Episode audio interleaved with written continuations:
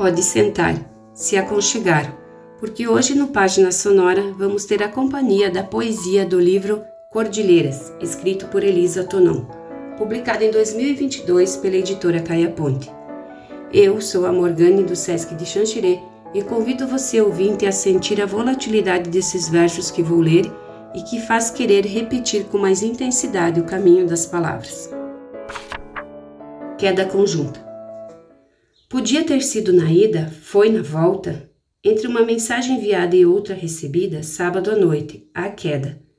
Agora precisamos adaptar Heráclito e dizer que não se entra duas vezes em uma lagoa salgada.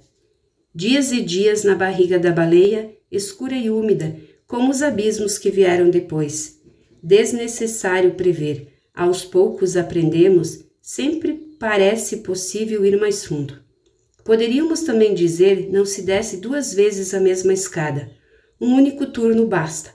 Uma manhã de segunda-feira para romper ligamentos, suspensão, muletas, distâncias, presságios, o desejo e suas impossibilidades. Aceitar a terra que nos acolhe. Permanecer embaixo, que as lágrimas, medo, raiva, dor, frustração melhor regam o sol. Que do chão não passam, diriam os antigos eu, nós, diríamos hoje, sempre dá para chegar. Mais baixo, como sobreviver a uma explosão, catando pedaços, tentando remontar a vida. Com suspiros e olhares duros, o pânico, no mais estrondoso silêncio, tua peregrinação, São Judas, joelhos dobrados, sacola na mão, minha certeza pulsava firme e forte por dentro. Haveria um futuro sólido e palpável, e aos poucos desnudamos outras partes de nós. As verdades que nos salvaram, desejo, presença, potência, cuidado, tuas peças de roupa no meu armário. A maior derrota para o país, nos ensinando novas lições sobre como cair outra vez. Eu, às vezes, querendo ser o band-aid, a linha, os pontos, qualquer coisa que curasse instantaneamente tuas feridas. Eu também, desesperada, cansada de sustentar certeza sozinha. Quando pisco, estou lá, arrimo dos fardos alheios. Quando foi que aprendi a forjar fortaleza, leveza, entrega, convicção? Lá atrás, bem antes, nas quedas da minha mãe.